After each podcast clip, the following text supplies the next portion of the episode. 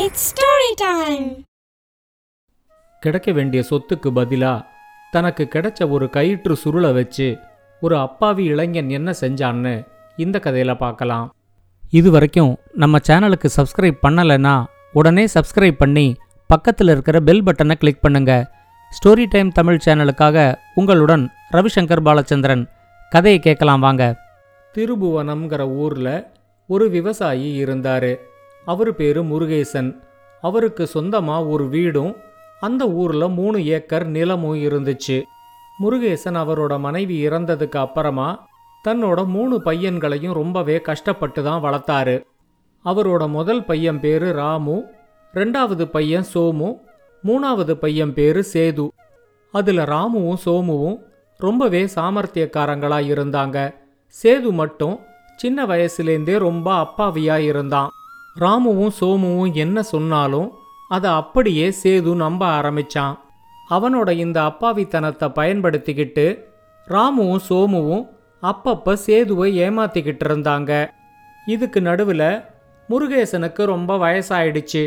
அவர் தங்கிட்ட இருந்த வீட்டையும் தன்னோட நிலத்தையும் மூணு பசங்களுக்கும் பிரிச்சு கொடுக்கணும் அப்படின்னு நினச்சிக்கிட்டு இருந்தாரு. ஆனால் யாரும் எதிர்பார்க்காத மாதிரி ஒரு நாள் முருகேசன் தன்னோட வயல்ல வேலை செஞ்சுக்கிட்டு இருக்கும்போதே சுருண்டு கீழே விழுந்து அப்படியே இறந்து போயிட்டாரு. அவர் இறந்து போன பத்து நாள்ல பெரிய பையன் ராமு இந்த வீட்டை நான் எடுத்துக்கிறேன் அப்படின்னு சொல்லி வீட்டை அவன் எடுத்துக்கிட்டான். சோமுவும் அவன் பங்குக்கு முருகேசன் வச்சிருந்த விவசாய நிலங்களை எடுத்துக்கிட்டான். சேது அவங்க ரெண்டு பேர்கிட்டையும் ரொம்ப அப்பாவியா நீங்க ரெண்டு பேரும் வீட்டையும் நிலத்தையும் எடுத்துக்கிட்டா அப்போ நான் எதை எடுத்துக்கிறது அப்படின்னு கேட்டான். அப்போ சோமு ராமு கிட்ட பரன்ல ஏதாவது இருக்கான்னு பாரு. இருந்துச்சுன்னா அதை எடுத்து சேதுவுக்கு கொடு அப்படின்னு சொன்னான். ராமு பரன்ல ஏறி பார்த்தப்போ கயிறை பந்து மாதிரி சுருட்டி முருகேசன் ஒரு பெரிய சுருளா வச்சிருந்தாரு. அது மட்டும்தான் அங்க இருந்துச்சு. ராமு அந்த கயிற்று பந்தை எடுத்துக்கிட்டு கீழே வந்து அதை சேதுகிட்ட கொடுத்து உனக்கு கிடைச்சது இவ்வளவுதான். இதை வாங்கிக்கிட்டு இங்கேருந்து கிளம்பு அப்படின்னு சொல்லிட்டான்.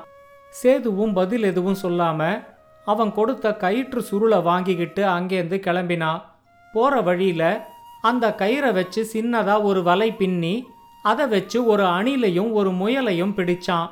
அணில ஒரு சின்ன மரக்கூண்டுலையும் முயலை இன்னொரு மரக்கூண்டுலையும் போட்டு எடுத்துக்கிட்டு கையில இருந்த மீதி கயிற்று சுருளோட அவன் ஒரு குளக்கரைக்கு வந்து சேர்ந்தான். அந்த குளக்கரையிலேயே உக்காந்துக்கிட்டு மீதி இருந்த கயிறு சுருளை வச்சு அவன் ஒரு பெரிய வலை பின்ன ஆரம்பிச்சான்.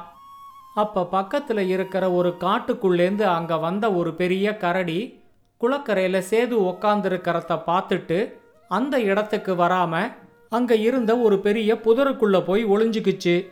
சேது அதையும் கவனிச்சான். அந்த குளத்துக்குள்ள நீலமேகன்னு ஒரு பெரிய அரக்கன் இருந்தான். ஒரு அரக்கன் அந்த குளத்துக்குள்ள இருக்கிறது தெரியாம சேது அந்த குளக்கரையில உக்காந்துக்கிட்டு வலைய பின்னிக்கிட்டு இருந்தான். சேது வலைய பின்றதை பார்த்து அரக்கனுக்கு அவன் மேல சந்தேகம் வந்துச்சு. அவன் தன்னோட பையன் காந்தன் கிட்ட இவன் எதுக்காக வலைய பின்றான்னு போய் கேட்டுக்கிட்டு வா அப்படின்னு சொல்லி அனுப்பினான். காந்தன் மெதுவா கரை ஏறி வந்து அங்க இருந்த சேதுகிட்ட நீ இங்க உக்காந்து என்ன செஞ்சுக்கிட்டு இருக்க? அப்படின்னு கேட்டான்.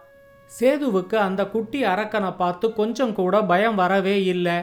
அரக்கர்களுக்கு எல்லாம் அறிவு கம்மி அப்படின்னு அவனுக்கு தெரிஞ்சிருந்துச்சு. அதனால் அவன் கொஞ்சம் கூட பயப்படாம நான் என்ன செஞ்சுக்கிட்டு இருந்தா உனக்கென்ன? நீ யாரு? அப்படின்னு கேட்டான். காந்தன் அவங்கிட்ட இந்த குளத்துக்குள்ள வாழ்ந்துகிட்டு இருக்கிற நீலமேகன்கிற அரக்கனோட பையன்னா? என் பேரு காந்தன் அப்படின்னு சொன்னான். இப்ப சேது ரொம்ப அலட்சியமா நீலமேகனோ காந்தனோ? யாரா வேணா இருந்துட்டு போங்க. ஆனால் நான் வலைய பின்னி இந்த குளத்தை வலையால் பிடிக்க போகிறேன் அதனால் நீங்கள் எல்லாரும் இந்த குளத்தை விட்டு காலி பண்ணிக்கிட்டு வேற எங்கேயாவது போங்க அப்படின்னு ரொம்ப அலட்சியமாக சொன்னான். அவன் சொன்னதை கேட்ட உடனே காந்தனுக்கு ரொம்ப பயம் வந்துடுச்சு. அவன் உடனே மறுபடியும் குளத்துக்குள்ளே போய் அங்கே இருந்த நீலமேகன் கிட்ட வந்திருக்கிறவன் சாதாரணமான ஆள் இல்லை ரொம்ப பயங்கரமானவனாக தெரியிறான். ஒரு வலையை பின்னி இந்த குளத்தை பிடிக்க போறானா? நம்ம ரெண்டு பேரையும் உடனே இந்த குளத்தை விட்டு காலி செஞ்சுக்கிட்டு எங்கேயாவது போக சொல்லிட்டான் அப்படின்னு சொன்னான். அவன் சொன்னதை கேட்டதும் நீலமேகனுக்கும் சேது மேலே பயம் வந்துச்சு. ஆனால் அதை வெளிக்காட்டிக்காம அவன் காந்தன் கிட்ட சொன்னான் நீ மறுபடியும் அவங்கிட்ட போய் அவனை மரத்தில் ஏறுற போட்டிக்கு வர சொல்லு.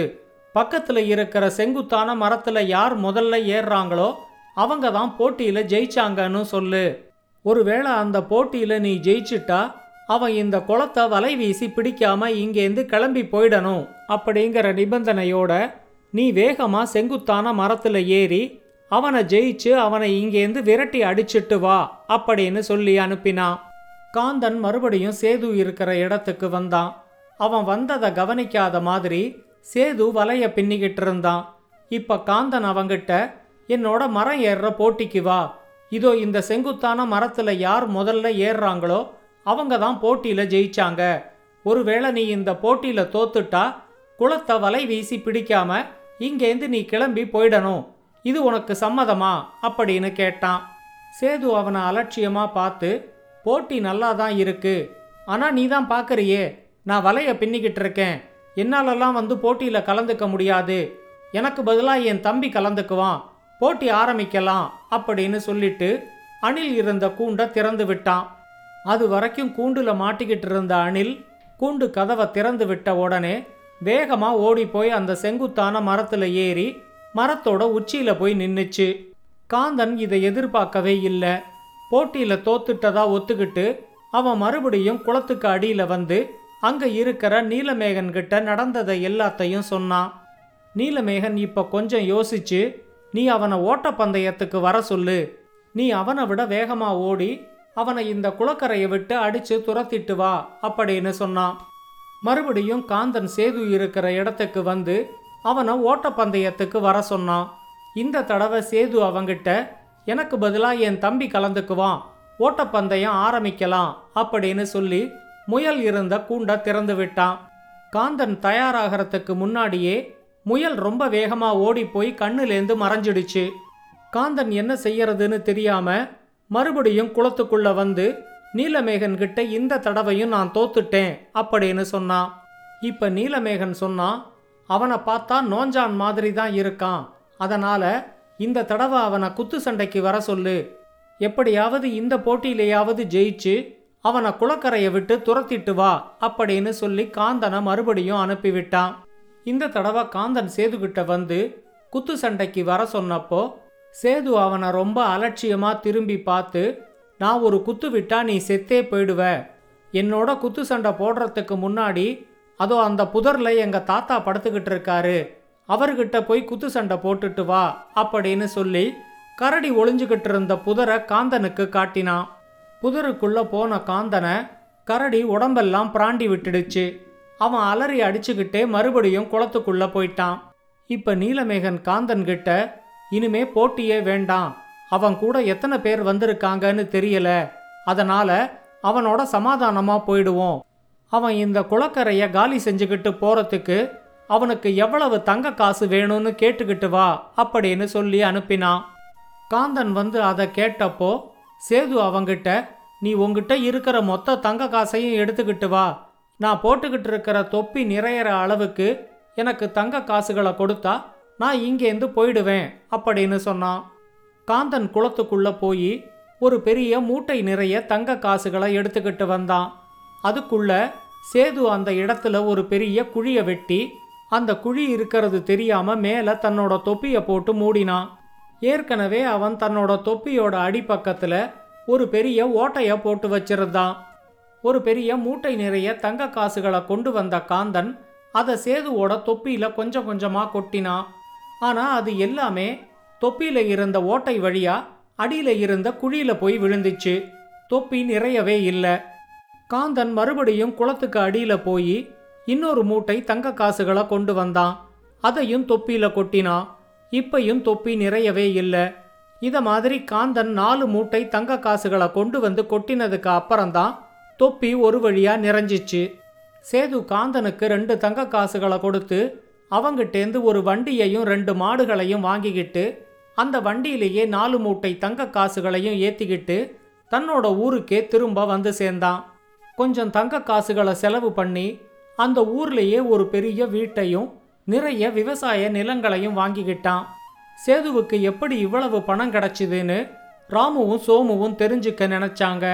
அவங்க ரெண்டு பேரும் ஒரு நாள் சேதுகிட்ட வந்து அதை பற்றி கேட்டப்போ நீங்கள் எனக்கு கொடுத்த கயிற்று சுருள்னால தான் எனக்கு இவ்வளவு பணமும் கிடைச்சிது அப்படின்னு மட்டும் சொன்னான். இப்போ சோமு அவங்கிட்ட அதை பற்றி எங்களுக்கு ஏற்கனவே தெரியும். நாங்கள் வந்ததே வேற விஷயத்துக்காக. அப்பா நமக்கு விட்டுட்டு போன வீட்டையும் விவசாய நிலத்தையும் உங்ககிட்டயே கொடுத்துட்டு உங்ககிட்ட இருக்கிற அந்த கயிற்று சுருளை வாங்கிக்கிட்டு போகலான்னு தான் இப்போ நாங்கள் வந்திருக்கோம் அப்படின்னு சொன்னான். இப்போ ராமுவும் கொஞ்சம் கூட யோசிக்காம ஆமாம் ஆமாம் நான் வீட்டை கொடுத்தாலும் கொடுப்பேன் ஆனால் அந்த கயிற்று சுருளை உனக்கு கொடுக்க மாட்டேன். அதை எங்களுக்கே திரும்ப கொடுத்துடு அப்படின்னு சொன்னான். சேதுகிட்ட இப்போ ரொம்ப பணம் இருந்ததுனால அவன் அந்த கயிற்று சுருளை பற்றி கவலைப்படவே இல்லை. அதை எடுத்துக்கிட்டு வந்து ராமுகிட்டையும் சோமுகிட்டையும் கொடுத்து இதை நீங்களே வச்சுக்கங்க அப்படின்னு சொல்லிட்டான். அந்த கயிற்று சுருளை ராமுவும் சோமுவும் மாற்றி மாற்றி தங்களோட வீட்டில் வச்சுக்கிட்டு தங்களுக்கு பெரிய அதிர்ஷ்டம் வரப்போகுது அப்படின்னு காத்துக்கிட்டு இருந்தாங்க. ஆனால் அவங்க எதிர்பார்த்த மாதிரி அந்த கயிற்று சுருள்னால அவங்களுக்கு எந்த அதிர்ஷ்டமும் வரல. இந்த கதையை பற்றின உங்களோட கருத்துக்களை ஸ்டோரி டைம் தமிழ் யூடியூப் சேனல்லையும் பாட்காஸ்ட்லையும் பின்னூட்டத்தில் கமெண்ட்ஸாக பதிவு பண்ணுங்க. இந்த கதை உங்களுக்கு பிடிச்சிருந்தா லைக் பண்ணுங்க கமெண்ட் பண்ணுங்க ஷேர் பண்ணுங்க. மறக்காம ஸ்டோரி டைம் தமிழ் சேனலை சப்ஸ்கிரைப் பண்ணுங்க. அப்படியே பக்கத்துல இருக்க அந்த பெல் ஐகானை கிளிக் பண்ணுங்க.